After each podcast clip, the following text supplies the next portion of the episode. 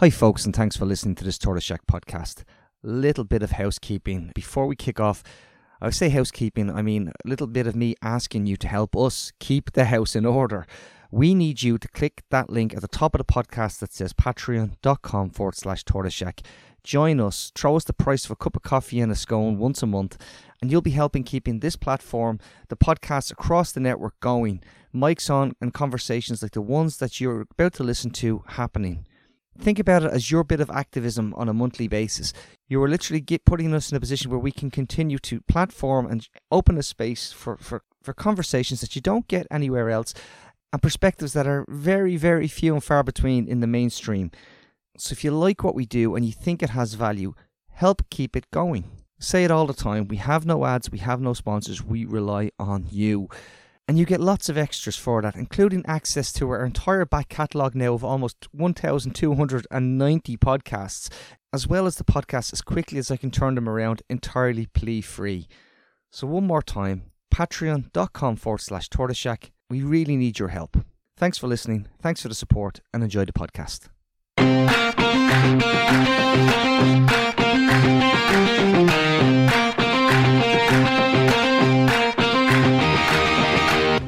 Welcome to Reboot Republic, the podcast that goes behind the headlines and looks at the big issues in this republic of inequality. We are the podcast of solutions and the podcast of hope, and I'm your host, Rory Hearn. I'm delighted to be joined on the podcast today by a colleague of mine from Maynooth University who has specialised uh, her research in the area of climate, um, gender, intersectionality, um, and yeah, is actually co teaches on one of the modules with me on climate change and social justice. Uh, delighted to be joined by Vanessa Conroy. Vanessa, great to have you on the podcast. Thanks for having me, Rory. I'm very excited to be here. Great, great, great. That's always a good start, anyway. Listen, Vanessa, we, we'll probably start in terms of, um, I suppose, a question, uh, which would be um, what got you interested? And maybe it's a bit like obvious, but what did get you interested in the area of climate um, and social justice and the intersection kind of between them, the connection between them? Well, I think interestingly for social justice, I was a bit of like, you know, an internet activist for a while. Um, after I didn't finish secondary school, I dropped out in my fifth year. And it was just kind of that space of going, okay, well, what do I do now? And I found myself actually falling into a lot of kind of social justice groups on social media, particularly on the website Tumblr. I don't know if people still discuss Tumblr at all, but it's kind of a micro blogging site. Okay. And basically, I kind of got involved. It's not where you throw your clothes into, like, to dry them. it's interestingly actually one of the few places left kind of on the internet where there's not kind of any kind of really strict verification rules. There's not any really strict rules on kind of the publication of certain forms of explicit media, which are kind of frowned upon on things like Facebook and Instagram and stuff. So it's a kind of an interesting medium to use in that it's very much so a not for profit type of platform, which are kind of very, hmm. very rare, I think, right now with the kind of Elon Muskification of social media that's occurring right now. Yeah. But um, I honestly found, like, just by accident, falling into kind of very kind of social justice oriented kind of just groups on Tumblr, quite left leaning groups on Tumblr. And to be honest, a lot of my kind of education initially on these topics before I ever found it, because I didn't come across it in my secondary schooling. And basically, I learned a lot about intersectionality, about white privilege, about kind of the gender sex divide and about a lot about the LGBTQI plus community and particularly about kind of those that are between the kind of those traditional binaries of gender. And I think strangely enough, climate change was it's kind of I was at an event with Friends of the Earth recently, a kind of just like a coffee morning kind of thing. Mm. And kind of the millennial and Gen Z generation were kind of talking about, oh, kind of for older groups, climate change is something that's kind of suddenly arrived on kind of the general discourse agenda. But for younger people, climate change has always just kind of been there, yeah. kind of looming over. And that when you were in school, you're always told, like, you know, recycling bins, turn off the lights, turn off computers when you're done, try to cycle or walk to school. And like those kind of behaviors were instilled in us. And it was just always this kind of thing hanging over, I think, the gener like kind of millennials, particularly kind of younger millennials, and now the Gen Z generation as well. It's it's always been there, but it's whether the kind of whether it's people are engaged with it, and I think more young people are definitely engaged with it now, which is good. But for myself, actually kind of interacting with climate change, and particularly in a sense of a kind of an environmental justice uh, fashion in particular, would have been in my undergraduate degree at Maynooth when I did my bachelor's degree in uh, anthropology, actually. This is where I kind of first came across it in a, a module by Dr. Uh, Chandana Mathur. And um, there was one week basically where we explored kind of how water shortages in rural Bangladesh kind of impacted gender roles. And I thought that was a really interesting way of approaching the subject that I'd never thought about before. So that was kind of my first kind of dip into it. And then it would have been in my the environmental justice module with uh, taught by Sinead Mercier, which would have kind of been my big kind of eureka moment, I guess, the uh, kind of the exploration of environmental justice and then taking that gender aspect and putting those two together. So it's quite recent, maybe in the last two or three years, but it's something that I've really kind of dived headfirst into now and I'm really, really invested in. Yeah, and maybe you could kind of, I suppose, explain to listeners in terms of like what is that? You know, some might know it, some might not, but what is that connection?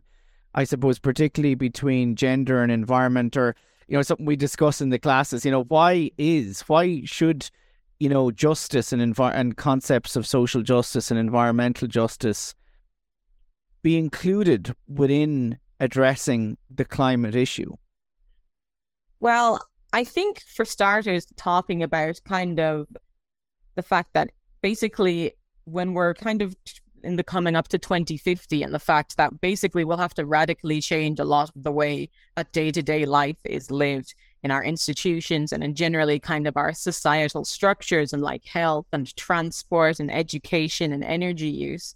And so I think for a lot of us, we've lived with these structures that haven't had inequality built into them for such a long time and feeling like, well, the what can we do? We literally have to rip it up at the roots and start over. But I think with the fact that we essentially have to reinvent a lot of the way that we do things now, we have a real opportunity in creating kind of green transport, green energy use, green housing, and so on and so forth, where we can have the input of groups who might be marginalized or might be suffering from um, oppression. So, for example, women and girls, which would be my kind of my area of research, but also considering, you know, the disabled community, LGBTQI plus people, the traveling community.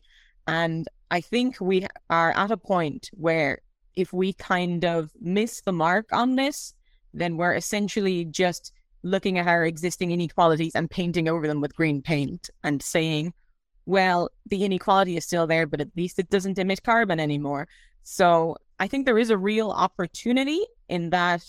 Uh, I think more so this generation, particularly kind of Gen Z, are very aware of kind of structural inequalities, maybe in a way that previous generations weren't as immediately tuned into. And I think kind of living in the aftermath of the economic recession and kind of the really kind of growing um, growth, the growth of wealth inequality between kind of the top 1% and the rest of us, I think it's a lot more evident for them. And so I think when we're talking about bringing environmental justice and social justice together, particularly maybe in countries in the global north, we have an opportunity to maybe reinvent how we've done life to date and make it more accessible for everybody else and in terms of our obligations to maybe less developed countries in the global south, there's a real chance if policymakers and decision makers and so on are willing to take it to really do reparative work right and kind of take responsibility for the fact that the majority of emissions that are in our atmosphere right now that are causing climate change and that will continue to cause climate change for the next few decades or so are from us during the industrial revolution. And so there is a responsibility to kind of assist those countries whether that is through kind of adaptation to climate change that we can't stop right now or to a kind of loss and damage kind of mechanism where basically the richer countries in the global north, like the likes of America and England, and kind of particularly a lot of colonizing nations, kind of in continental Europe, really take responsibility and basically financially assist countries in the global south. And particularly, it would be island nations where kind of ocean rise really is a risk eh, in order to help those people either adapt or just kind of financial compensation, basically, for the damage that climate change has already done. And of course, the, the you know there's a number of things that come to that as well. The whole, you know, migration and mm-hmm. migration related to you know still ongoing impacts of colonialism and the the nature of our trade system, uh, you know, extraction of resources, you know, the mm-hmm. huge inequalities that are created, you know, under our, you know, globalized capitalism that, you know, lead to such poverty and uh, instill, you know, stripping of resources from Africa, from other places. And um, that the creation, of course, of migration flows as well, and the need to understand that we have both an obligation, responsibility, um, and a humanity response to, you know, support um, and include all of those who are fleeing uh, those situations, and that of course is an issue. Climate refugees is going to be an issue that's going to, uh, yeah, you know, a real uh, issue that's going to increase. And of course, the concern is that in response,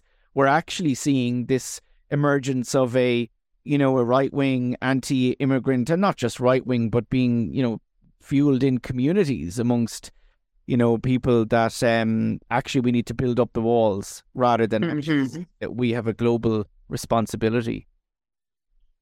Exactly. And I think part of that is we do have this kind of narrative where it has become really an us versus them. And I think that does benefit certain people in that if we are kind of concerned with blaming each other, like, you know, those who are already oppressed, kind of the 90% who are like, you know, dealing with the cost of living crisis, with climate change, with a housing crisis, with a health and mental health crisis, and pitting them against like refugees, particularly those who are coming from war torn countries or those who have been displaced by climate change, pitting these groups against each other.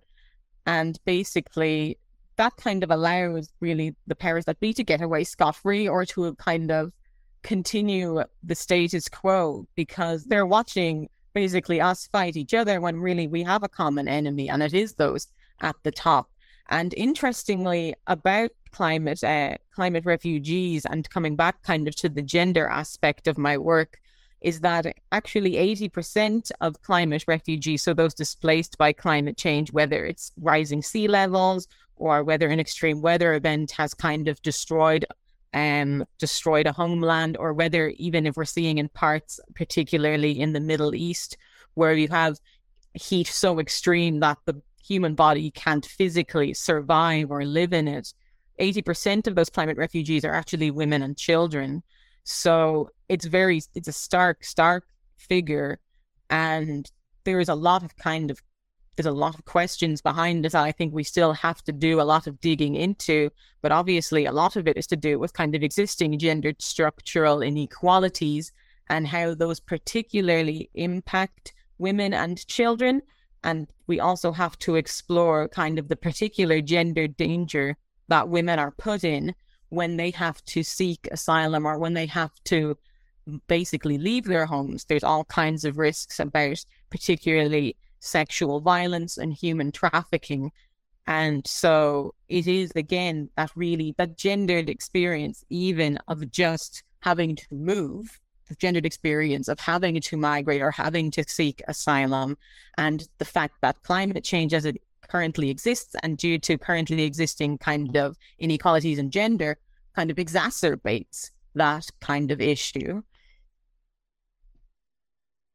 Yeah, I, I think that um, the way in which you know that that gender lens is very very very important. And you know think like that figure is very stark you know in terms of that 80% of those being displaced due to climate you know are women. Um in terms of the Irish government then and Irish government policy you've analyzed um the government's climate action plans uh, and what maybe you could give us a sense of your I suppose yeah analysis of do you think you know are they sufficient? And where do you think, how do they rate in terms of addressing those issues of social justice, uh, gender, and intersectionality, those inequalities? So, actually, in my own research, I kind of put a thematic analysis of kind of basically a keyword search really to start off in Climate Action Plan 2021. And that is the issue with analyzing climate policy. It's changing so, so often, and the work needs to continuously be done. But I did put it under a header that I called the that doesn't happen here ism of the problem.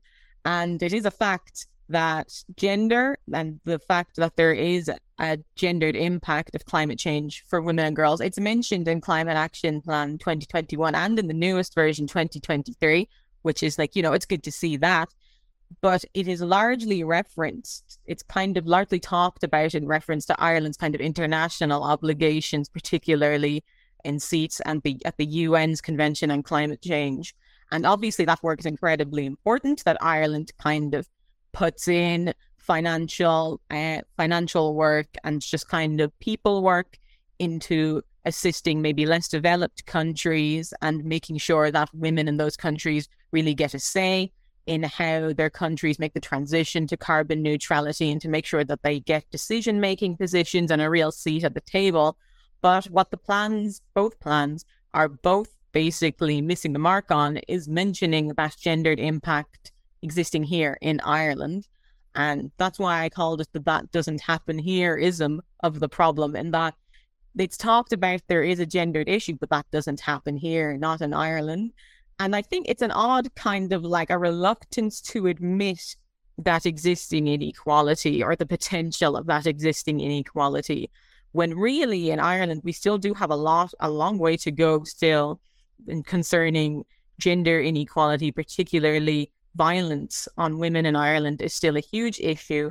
And these kind of existing structural issues, in kind of combination with the policy work that's planned to do with climate change and the policy work that we'll still have to keep providing research on, and the work that is yet to do in the run up to 2030 and 2050, there are gendered structural issues which need to be paid attention to for everybody to have a truly just transition where nobody gets left behind essentially. And the fact that women are like half of the population of this country. So if you make, for example, a new kind of transport system that doesn't pay attention to the particular gendered ways in which women travel, or if we make a new, maybe an energy system, or if we're pedestrianizing parts of Dublin City, we need to pay attention to how women use these spaces and use these kind of facilities. Otherwise, you have like great you have a kind of a green and new piece of policy in place there, but it isn't entirely accessible or suitable for half of our population. And when you put it like that, it kind of makes you go like, well, geez, we like, you know, half of the population, that's a huge number of people. And if they can't really engage properly in the green transition, they either they get risk they risk being left behind or they don't engage properly with it because it's not suitable for their needs. And, and could you give some, you know, I suppose examples of that maybe?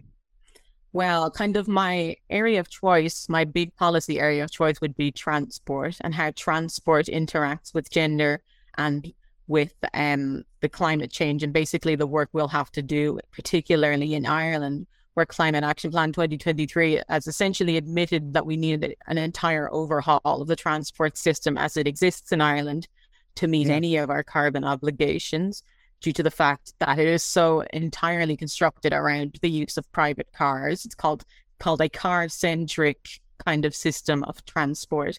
And there are two kind of really key important um, goals that we need to meet to make those 2030 and 2050 uh, carbon obligations. And that is the fact that they want one in three private vehicles to go from basically petrol diesel to electronic vehicles. And then also to basically make sure that half of all of our journeys in this country are either walked or they're cycled or their public transport is used.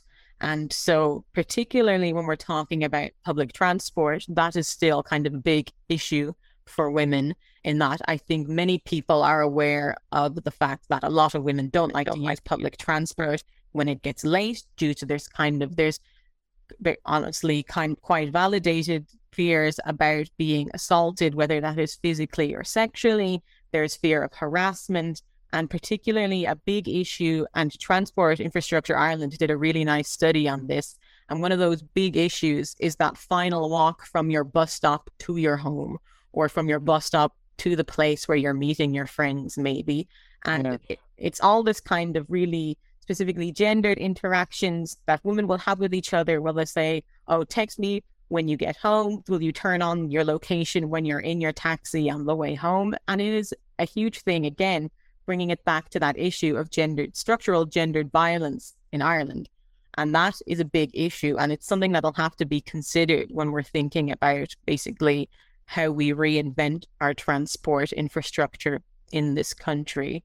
And interestingly enough, also in that study, it basically found that 95% of the women that they asked about basically, do you feel like you need to use a car to do everything you need to do in a day.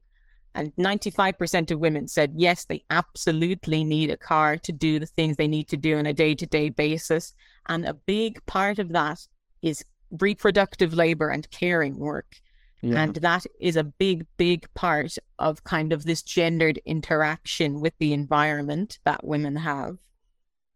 Yeah, and care is, is a huge issue in terms of that, the care responsibility and the gendered inequality around mm-hmm. care responsibilities and, and you, you you know we've spoken about that before and you highlight that that whole issue of you know for example if you're even you know collecting children from school or um you know if you have a children child with additional needs you know or bringing them to you know services or supports and those extra things that this idea of you know simply saying oh everybody should you know move to public transport when you know the accessibility of services and who will pay who will take on the burden of that you know with mm-hmm. increased uh, carbon costs and um, costs of you know transport that these issues have to be considered mm-hmm. exactly and even when we take thinking about that kind of intersectional aspect of it when you think about disabled women the fact that I think Irish Rail have said in about two years' time, we will finally have the first trains running in this country that have automatic ramps for wheelchair use. And it's basically, it makes you think, like, why on earth haven't has it taken this long to get to this point? Yeah. And that is a big thing, particularly for mothers in wheelchairs who have to escort children around. And we have figures, like a lot of data on the fact that disabled people in this country are quite socioeconomically disadvantaged, which yeah. means we lead to more of a tendency, particularly if we're living in an urban area, to use public transport. It tends to be those from lower socioeconomic backgrounds, particularly women, who will use public transport in urban areas. And it's that combination of things.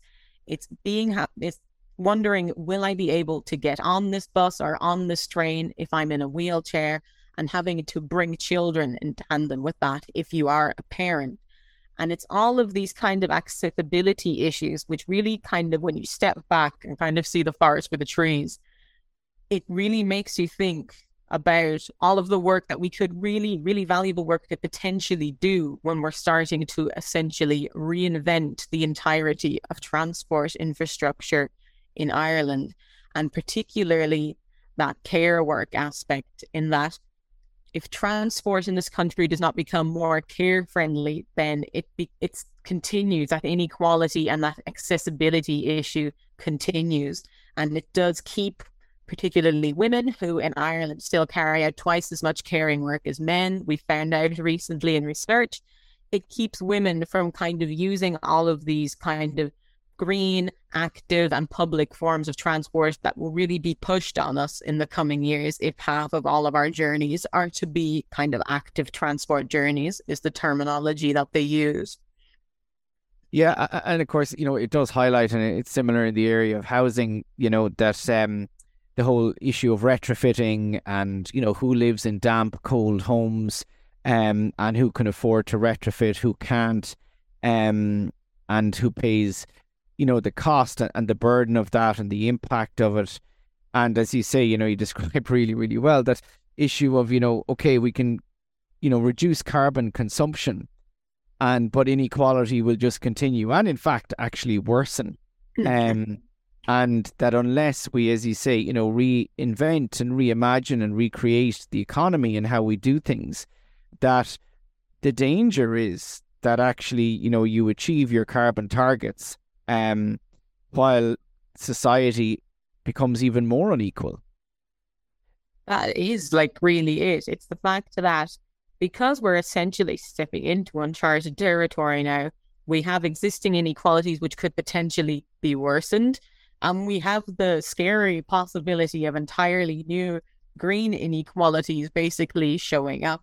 And one that I particularly think of is that transition from that push that will be kind of made from petrol diesel cars to electronic vehicles because we already kind of have an access issue in that yeah. those from kind of lower socioeconomic backgrounds are having a big issue and um, purchasing electronic vehicles. And I know there's like there's grants, there's kind of incentives for people to purchase those vehicles, but the people who can purchase those kind of upfront are those who can kind of afford to make those kinds of moves and have that kind of disposable income to hand already.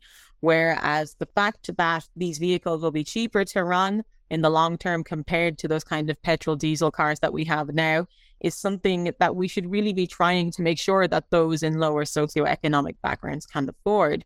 Because if we know that many, many women in this country, 95% of women in that study need to use a car basically to do their day to day work and particularly care work, what was called the kind of the mobility of care in the academic in the academic sense, in that women will tend to do like they all have a commute, but it won't just be from point A to point B. It will be, well, if point A is home, then maybe I'm dropping a kid off at school. Maybe I am picking up some groceries. Maybe I'm dropping another child off at a sports club. And then point B finally is work.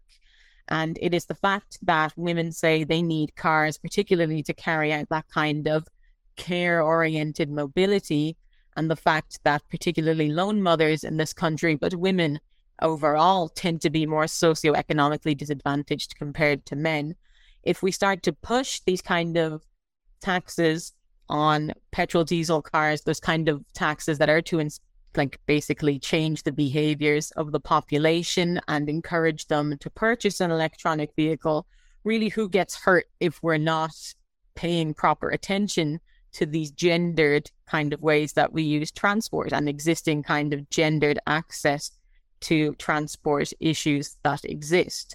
And it's so basically, if we start to pay attention to gender right now, where we're still kind of in the early stages of writing up those policies, of implementing the taxation on these vehicles and encouraging and creating the grants to make the swap over to electronic vehicles.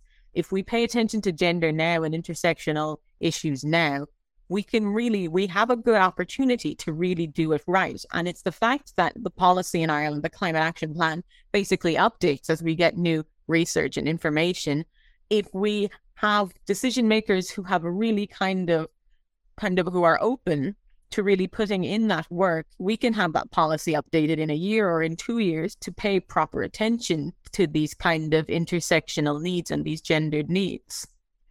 Yeah, absolutely. And it's a very good point that, you know, the, the plans and the policies themselves can be updated and, and you know, are being. Um, and the the other thing that comes into my head is that you know you mentioned in the plan in your analysis, like for example, that aviation emissions aren't included at all in the government's plan. That and you start to look at you know where where emissions come from and the fact that it's the top you know, 1%, top 10% who actually consume most of the carbon and um, in terms of the lifestyles, the consumption. And Mary Murphy, in her work and her new book, which is coming out, um, also talks, you know, about this, about the whole issue of, you know, consumption and who consumes and therefore who is emitting the carbon. Um, and it is, of course, you know, the, the consumption of the top, and that the, there's this whole narrative around, you know, everybody has to take responsibility and everybody has to reduce their level of consumption. When a, in actual fact, it is the top who have to really make the biggest adjustments uh, and reductions, and that in fact that there's ways in which at a certain level you can increase consumption and, and when you talk about consumption it's not like are you buying more things but in terms of you know um, materials like housing conditions you know care support um, and you know for those at the bottom you know or at the middle that actually could increase and this idea of how how things are re- redistributed and how we use resources really needs to be brought into question but that isn't in the Irish government's climate action plan. no, it's not. and it's also interesting when we talk about how aviation isn't counted in these emissions. An important one that I feel like people don't talk about enough is the fact that military emissions are not included in that plan either. Yeah. And the fact that military emissions, particularly, I mean, not as kind of a huge kind of bugbear here as it would be in the likes, for example, the United States. But the huge emissions that military, any kind of military activity causes, and not only that, but more than likely accompanying it is human misery, to be honest, and the outright destruction of the environment when, you know, bombs are dropped, when certain forms of submarine and sonar equipment are used in our oceans. There is a lot of kind of really environmentally destructive and human destruction that is brought through um, military, basically military everyday use. Yeah. And the fact that we don't count those emissions is kind of also a big question when we're the kind of conversation going on about Ireland's neutrality and the fact that the government might be basically considering reconsidering that neutrality. And it's, you know, if we decide to kind of bow, what does that mean for Ireland's existing carbon footprint, even though those emissions aren't officially counted? What does that mean for both kind of our place as, you know, kind of refusing to kind of be a part of that kind of military kind of warfare scene, but also what does it mean for our continued contribution to essentially one human misery, but two also the environmental ramifications of basically agreeing to be a part of kind of the military industrial complex. And there's already the kind of issue of allowing US kind of military planes to land at Shannon Airport. And does that really make Ireland neutral? But kind of moving away from this area a little and back to what you were discussing about that issue of our, it is kind of, yes, the kind of the 1% and the wealthiest in Ireland are the ones who are kind of who are consuming the most carbon. And it's interesting when we think about things like purchasing electrical cars or retrofitting, it's those people who have the access to that stuff immediately because of the disposable income. But they're also at the same time existing as kind of the highest emitters, like you said.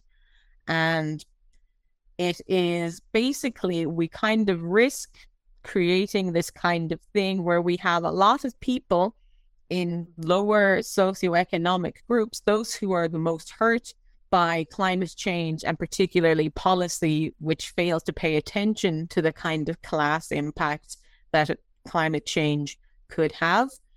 We have these people who are basically, we'll have kind of upper class people looking down on them and saying, oh, look, you don't drive an electric car, you don't have a retrofitted house, you're not using your reusable keep cup. How dare you? You're a bad green citizen. And that's really kind of an us versus them we really don't want to create because we don't want to essentially demonize those who can't afford to participate because basically green technologies and green lifestyle choices have been priced out of their reach. And it is the fact that those who are in the lower classes, lower socioeconomic classes, also tend to be the ones who are the most engaged with environmental activism. So it's interesting that we have a group of people who really, really want to participate and know that making these changes are kind of key to like, you know, reducing that potential impact of climate change on them, even if it's something as little as, you know, and a lot of people feel like, you know, silly going like, well, why is sorting my recycling or using a paper straw instead of a plastic straw? Like, you know, what does it do in the grand scheme of things? But it's the fact that we have priced out basically green lifestyle choices from the people who want to use them the most and who will benefit from them the most due to, for example, with retrofitting, reduced energy bills, with electric vehicles, yeah. kind of the reduced maintenance cost of those vehicles later down the line. And, and of course, like it, it does come back to as well the whole issue of you know the the way the economy is structured in terms of you know consumption of and and purchasing you know and the mm-hmm. the you know the shopping um constant drive of you know products to be sold by corporations um and the constant you know the inbuilt obsolescence of products mm-hmm. the you know failure to create products that are easily be easily fixable you know, parts to be replaced. And it's across the production system because the entire economy is based on continued and growing consumption um, of material products and the selling of those, the marketing of those, um, and the and therefore at the heart of the economy is a problem, which is we don't value things like care. We don't value the, the economic, you know, productivity that comes from that, we place all the economic productivity on how much profit can be gained from selling products and not, you know, what are the things that matter. Um, and so there's a fundamental problem, I think, at the heart of, of the kind of idea that you can somehow green, um, in a way, you know, capitalism. That that is exactly true, and something that continuously kind of comes up in particularly kind of feminist green circles and in eco-feminist circles is the fact that we have all of this talk about particularly green jobs and a green economy, like getting people into retrofitting or getting people into manufacturing green energy, when care work all along has been a low carbon job area. Care work has always kind of been green work. And in my analysis of the climate action plan, I feel it's a real missed opportunity to include care work as part of those kind of potential package of green jobs. Because one, it is, it's always been really green work, it's always been low carbon work. Two, it's essential to our continued, basically, our existence, our interdependence on each other.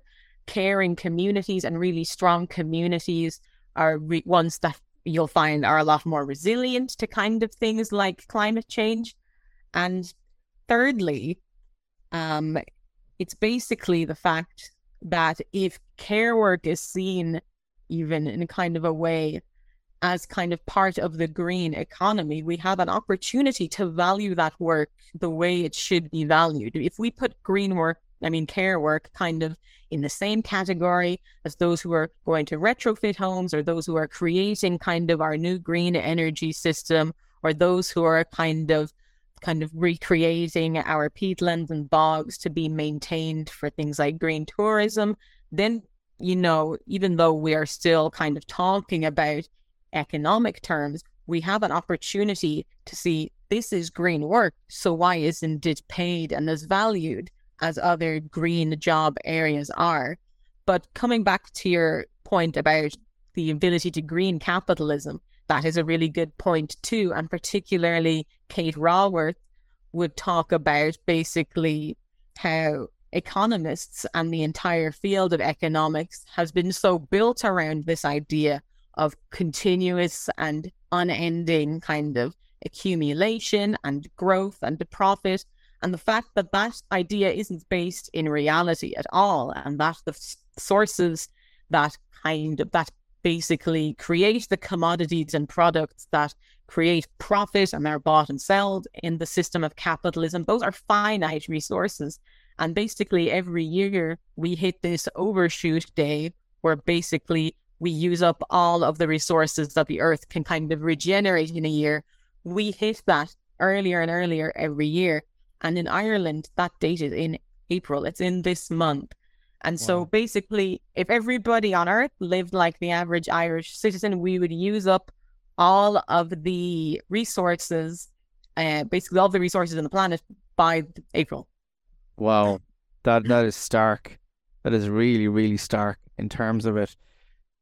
And, and it's yeah, it's it's so important to have this you know conversation to highlight and, and focus on on that inequality lens because you know we're seeing the rise of political movements and and, and you know the, the the right included in this but you know even the so-called you know the rural TDs who are you know against the you know the, the, the greens and what is being done but this rise of you know the gilets jaunes in France you know the part of um you know the the, the movements and and kind of rise in different forms of even like Trumpism. Part of it was playing on this idea that oh, you know, the climate change has just been pulled pushed by, you know, Bill Gates and the liberals to you know keep the elites in power, and it's you know nothing about you know we don't really need to do it, and um they're trying to take away you know what you you know your cars and your whatever from you, and they're playing into that the real you know concerns and fears and inequalities that people have that what will climate change mean when their their lives are actually going to become worse and they're shit already? Um and how do you think we challenge that and offer an alternative politics of hope that isn't green neoliberalism? I think for starters with these things like particularly like the rise of kind of trumpism and kind of like you know right leaning political ideologies that are playing into this thing of, oh, climate change isn't real, or like you said, it's being pushed by like, you know, neoliberal lefties. It's the fact that companies like Shell and BP Oil have had the research done since the 80s and 90s, and they know, they have known that climate change and that emitting a load of carbon into the atmosphere would basically dramatically increase the planet and would create kind of dangerous shifts in our planetary climate. It is the fact that basically the narrative is pushed that, you know, on basically consumers or they're kind of these kind of people who tend to lean into right wing ideology and right wing ideas about climate change is that as long as the status quo remains the same, they can still keep making money by yeah. basically drilling for oil or drilling for gas or taking yeah. up the last of the coal. And so it's a narrative they know. They've known for a long, long time. That's why the idea of the carbon footprint comes into existence is that it takes a structural issue and places the onus of it on the individual that, oh, you're not driving an electric car, you're not using a reusable keep cup. It puts that problem on the individual. And I still think that's a really kind of not toxic idea, but it's an idea that's really stuck with people. And I think it's going to take basically education, a lot of education. And I think a lot of the information on climate change and kind of the ideas around um, environmental justice and kind of how we can change things, there's still the messaging is still very poorly broadcast, I think, to the general public. Um, I was at a DCU's kind of climate conference the other day. And yeah. I think an important point brought up, uh, they had a panel basically with figures from the media. And I think a really important point still that we kind of haven't taken the kind of opportunity is, is connecting those kind of climate change issues to problems that are happening in the here and now. Because it was basically said that in terms of news, people who consume news want kind of local problems brought to them first, and they want the now issues brought to them first. And climate change is not basically broadcast as local, it's broadcast largely on a global scale. And it's also seen still as a problem that's kind of not happening now. It's going to be, oh, maybe a few decades down the line, it will be very, very bad.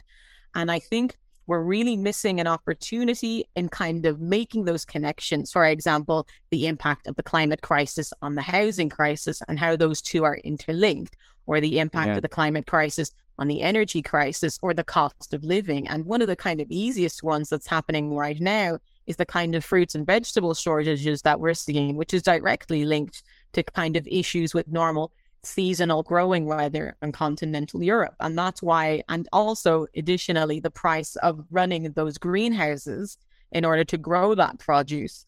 And so those are two kinds of like, you know, you've got the energy crisis and you've got the cost of living and you've got the availability of food. And climate change links basically all three of them. And it's the fact that it's not basically being discussed that way in the general media is a real missed opportunity for people to kind of make those links and see how climate change does impact on their everyday lives. And I think also another obvious part of the problem is that we have a Green Party who aren't very kind of inspiring in terms of kind of their action on climate change. I think we like. Ah, here I'm waiting for Tony now to jump in the defense. I think we see the types like you know we see AOC over in America and we see kind of her like you know big green new deal and we're kind of looking at maybe the likes of Eamon Ryan and thinking oh why can't our one be like that? And obviously even like very recently in the news basically Eamon Ryan saying that the Green Party might possibly do a little kind of step back on the party's view of LNG which is liquefied natural gas that's a big issue. And also the fact that the free school bus service will be ending in the next academic year is another big issue and a really big missed opportunity because if we had a school bus system running before that was kind of free for the point of use, they said it's essentially kind of a supply and demand issue and that we need more buses and we need more drivers. But if we want more public transport journeys to be taken by people, then why are we taking away a mechanism that makes it really, really accessible, particularly to build those habits at a very young age for children to take the bus to school every day? Why are we making that less accessible for people who could really use it? Absolutely, yeah, and, and I think that um, the the issue as well in terms of the media, it's it's an interesting point, you know, but that you know making it real. And you know it is becoming more and more real it will be but it still comes back to i think the issue that the framing of it all and you know i'd be very critical of the green party in you know they make the oh we're in government and so therefore at least we're progressing you know whatever level of green policies and it would be worse if we weren't here. But you know you have to step back and go are you serious? Because if we highlight that one of the main problems is the way in which the economy is structured, but, but in Ireland and globally, in terms of this constant, uh, you know, consumption of materials based on, as you say, profit and, and you know, commodities, that that in actual fact, the real, you know, say all the talk about climate change should be about how are we dramatically changing our economy to reduce the materials we're consuming.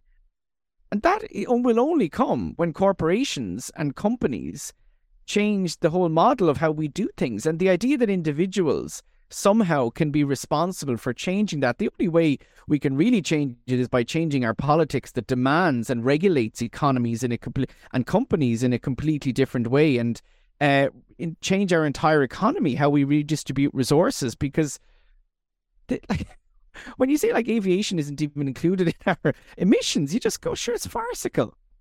Exactly, Al. But you know, Rory, the businesses are planting trees with their carbon offsets, so that's you have to give them a break. You know.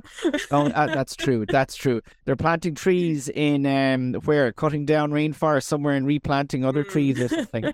or they're not planting native trees here, so we're just planting trees we can make money off of later on there in the line. And I think also just on that note of like natural kind of like basically car like you know climate change and green and positive decisions as part of something that's kind of like you know a business investment that is again another issue where we're trying to paint it, paint capitalism green.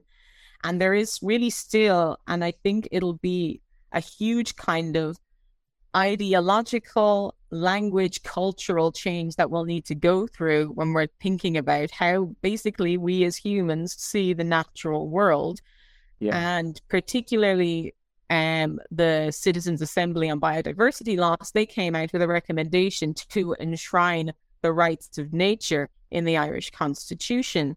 And that basically means giving a thought to nature and the fact that it has the right to flourish and perpetuate and to not be basically polluted or destroyed. And that, I think, putting it into the constitution is one thing, but there will need to be basically an ideological shift about how we talk about the natural world, in that basically, if you own land, you're welcome to do whatever you want with the natural kind of resources. And even using the word resources is kind of dicey when we're talking about language, but you're free to cut the grass to about a, like, you know, half an inch. You're free to rip up all that grass and just tarmac the whole thing. We're free to destroy basically the nature that's on that land because you own it. And it's basically, it'll be a radical rethinking of our relationship basically with nature and particularly eco-feminist thought would point out that this dualism that's been basically created of humanity and then nature and humanity existing above or outside of nature that's still a huge issue and it's basically inscribed into our law and it's largely been inscribed into basically how we discuss nature. Like when we think about things like natural capital or basically nature as commodities, or if we're talking about, you know, the issue with culture right now, in that we basically have trees planted as cash crops. And eventually it's like we need to plant a certain percentage of trees that will be for profit, that we can export for profit. And the fact that the value of trees is being seen in that way, rather than the fact that trees have a right to exist basically as part of the natural world, and that forests, when we do them right, are really important sources of biodiversity and really good carbon sinks. Yeah, very interesting. So the tree huggers were right all along. The tree huggers, the Chipko movement, who originated the term tree hugger in India, a group of women activists, by the way. I know, I right the story. I was giving you the cue. Go for it. Explain. It's a great story. So basically, oh, I wouldn't know the year off the top of my head, unfortunately. but these groups, like, you know, indigenous groups in India, there were groups coming in basically enabled by the Indian government to tear down forests in particular areas, again, for profit to create land for agriculture, basically. And whilst the loss of the forest did impact, obviously, members of both genders in that group or members of all genders in that group, the women were particularly impacted because of their need, the kind of the forest and the way it enabled their caring work. So they would get, you know, firewood to keep basically their homes warm. And also the fact that the loss of the forest and the loss of the tree cover really impacted on the water supplies in the area, which they also needed, obviously, for drinking water, for cooking, and for bathing. And so eventually they thought basically going to the government and appealing wasn't doing anything. So they thought, well, we've got to basically, we've got to do something. Otherwise, they're going to cut everything down. And so you basically had these women in the face of these huge machines, these huge logging machines and loggers, basically linking arms around trees and hugging them. So that, you know, if they wanted to cut the trees down, they would have to basically, they would have to essentially kill the women to get to them. And so that's essentially, and that, and then with more government negotiations, this is basically how they saved their forest in that area. And so basically, the word tree hugger that we get in a kind of a semi kind of derogatory or like, you know, yeah. mocking term for environmental activists comes from really important environmental activism work done by women. brilliant. Brilliant. That's fantastic. Listen, Vanessa, absolutely fascinating to talk to you. Um, and we have these chats at work as well, and it's great. Um, uh, and I just wanted Tony, uh, as a producer, has sent in some really uh, serious propaganda. He says Eamon Ryan is our hero that he's committed to LNG infrastructure, whatever that means. He has. He said we'll have LNG infrastructure that's not necessarily a terminal. And and and we know he sent a five person team off to, to tell the Swiss grannies that the Irish the Irish state says no to a clean and safe environment and a EU mm. convention. I'm saying so he's playing an absolute blinder. Keep yeah. voting. Want green, vote greeny blue. Exactly, all the way. Yeah, but listen, Vanessa, I have to say it's uh, yeah, really interesting and um, just to encourage if anybody's interested, we Vanessa, you did our masters in in social policy um, and rights, and mm-hmm. there our masters in the Department of Applied Social Studies in Maynooth is open for people if they want to consider doing a masters. um, in it. You found it good. What else can you say? Accept exactly. I do quite. I'm here today. It's like you know, it's like you know, an expert. I guess an expert now on kind of particularly the climate gender intersection in Ireland and an Irish policy. So, and I think even doing the work inside academia and taking it outside of academia as well, and making sure that we like you know annoy our politicians enough to pay attention and we do need, for anybody who wants to do that kind of work, we need a lot more data on environmental justice issues in Ireland. So I encourage you all to get involved in any way that you can. great, great, Vanessa. Listen, thanks so much. Enjoyed that. Um, and yeah, listeners, as always, we are an independent podcast produced by Tortoise Shack Media. If you can become a patron, uh, help us to keep this going. We have no ads. Um, and we are completely reliant. And thank you so much to all those who are patrons. We really, really appreciate it. Um, and as well, in terms of the eviction uh, ban, you can go over to uplift.ie. Um, and if you are facing eviction, you can fill out the, the map there. We're continuing to highlight, and we'll have more events coming up on that. It was at an incredible event organised by Aoife Welby uh, Fela Housing um, and Claire down in Ennis. It was a really inspiring event, um, which had Claire Catu, Thrash, Threshold, not Threshold, Jesus, Threshold, and uh, the Doris uh, Women's Refuge there. And I was really, uh, it was really shocking to hear actually the the lady from the Women's Refuge speaking about how. Um, that because they can't find housing to move women out of the refuge that essentially they can't take people in, women in, and therefore women are in situations of domestic abuse and violence and they can't leave because there's not refuge places. And it really is, you know, another horrific example of the impact of the housing crisis.